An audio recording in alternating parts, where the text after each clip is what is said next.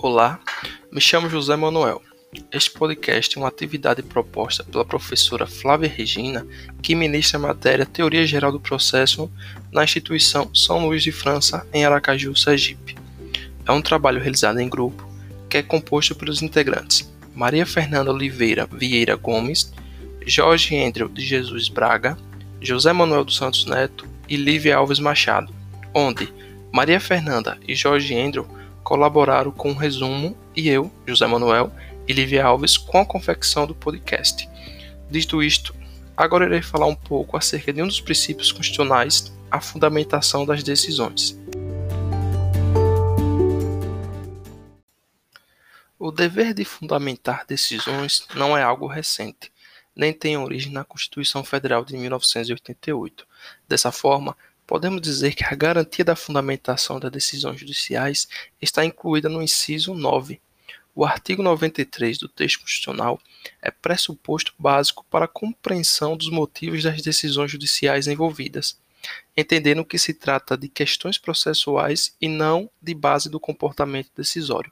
Portanto, fundamentar refere-se ao ato de esclarecer o fundamento, informando o rácio de tomada de decisão e outras bases, o que é relevado pelas sanções, ou seja, inválidas, impostas pela Constituição Federal a uma tomada de decisão infundada.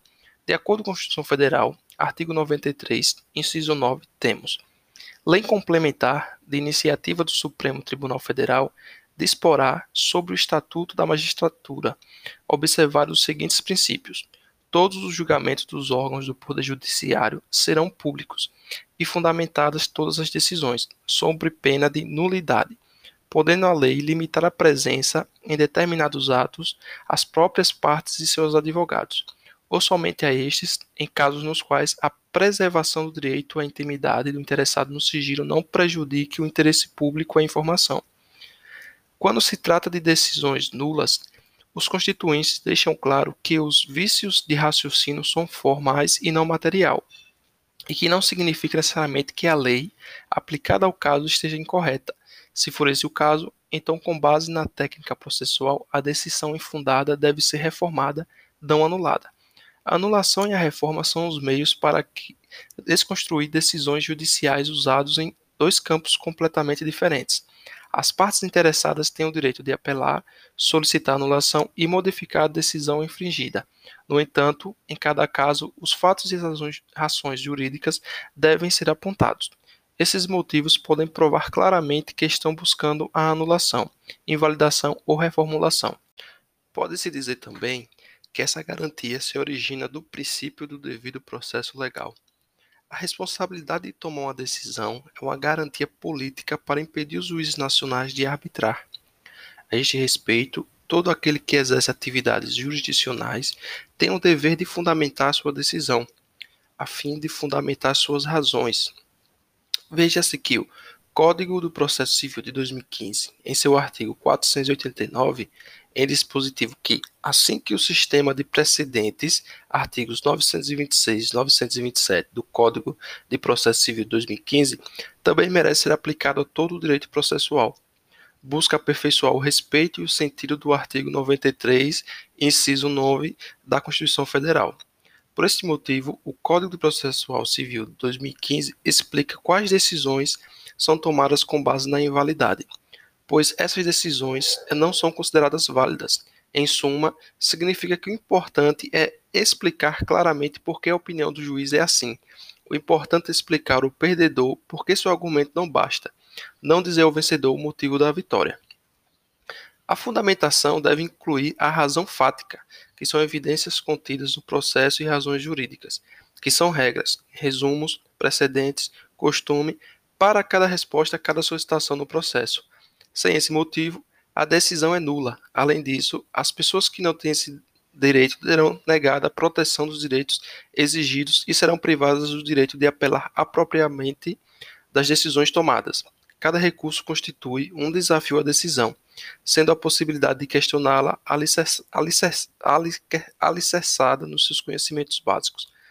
O dever de fundamentação, incluindo fatos e motivos jurídicos, não pode ser puramente formal, porque visa permitir dois níveis de controlo, de controle sobre o exercício das funções judiciais. Em primeiro lugar, controlar a sociedade sobre as atividades judiciais nacionais para garantir a sua justiça e legitimidade. A primeira camada tem uma natureza política fundamental. Em segundo lugar, por motivos técnicos, as partes devem recorrer para reformar as decisões já tomadas. Diante desses aspectos, costuma ser apresentado como garantia às partes ou como princípio de procedimento. No entanto, dado o seu posicionamento no texto da Constituição, é necessário salientar que esta é uma norma dirigida principalmente aos juízes e uma obrigação dos juízes, constituindo assim uma garantia para as partes e a sociedade, e as diretrizes para a elaboração e interpretação das regras de procedimento. Quanto à amplitude da fundamentação da sentença, entende-se que deve ser proporcional à importância do caso julgado. No entanto, coloca-se nessa posição pelo menos um problema. Como definir a importância de um caso? É muito difícil, talvez impossível, aferi-la perante os elementos subjetivos que envolvem cada situação em concreto e as grandes diferenças sociais, econômicas e culturais que separam a população brasileira em mundos totalmente diversos. É possível fazê-lo, entretanto, se considerarmos os efeitos sociais da sentença, o interesse público envolvido, mas esse tipo de valoração não se adequa à grande massa do processo. Já de acordo com o Código Processual Penal, no artigo trezentos e oitenta e um, refere-se sobre um importante momento da ação penal, a sentença. A sentença penal, diferentemente da sentença civil, exceto em casos que há inadimplemento da obrigação de pagar alimentos, geralmente vista como a liberação pessoal de ir e vir. Seu impacto pode ser visto diretamente no réu. No entanto, o objetivo não é apenas penalidades restritivas, mas também pode incluir sanções diferentes. Em qualquer caso, a sentença penal deve respeitar os direitos e garantias jurídicas básicas, o direito de defesa e os procedimentos legais e requisitos dos princípios criminais, na ausência de crime previsto na lei.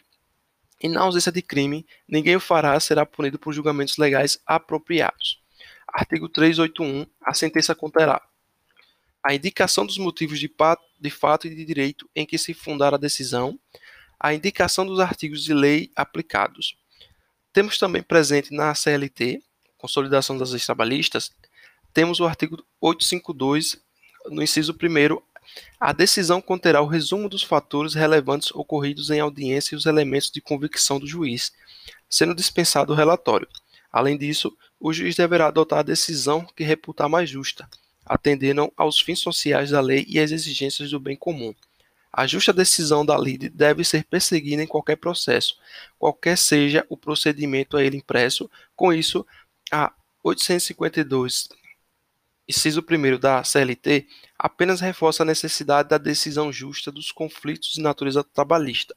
A decisão deverá representar a solução mais conveniente e oportuna para a realização prática do direito deduzido em juízo ser produzido com respeito ao processo justo, onde o juiz deve julgar por critérios da legalidade estrita e que respeita as particularidades do caso concreto e contém interpretação criativa, criativa e renovadora da lei. Dessa forma, temos o artigo oitocentos e cinquenta e dois, inciso primeiro da C L T. A sentença mencionará os elementos de convicção do juízo, com resumo dos fatos relevantes ocorridos em audiência, dispensado o relatório incluído pela Lei nº nove mil novecentos e cinquenta e sete, de dois mil. No parágrafo primeiro temos: o juízo adotará que, em cada caso a decisão que reputar mais justa e equânime, entendendo os fins sociais da lei e as exigências do bem comum. E no parágrafo terceiro temos: as partes serão intimidadas da sentença na própria audiência em que prolatada. prolatada. Portanto, a fundamentação das decisões para dar uma resposta mais direta à questão da amplitude da fundamentação, ambas as partes devem ser capazes de compreender e conhecer as razões, para, as razões para tomar uma decisão desta forma. Em particular, deve provar a parte vencida que não possui os chamados motivos corretos. Nesse sentido, a frase deve ser um momento de desmaterialização do processo de objetiva, objetivação desenvolvido nesse processo. Com isso, concluo este podcast. Espero que tenham gostado e obrigado.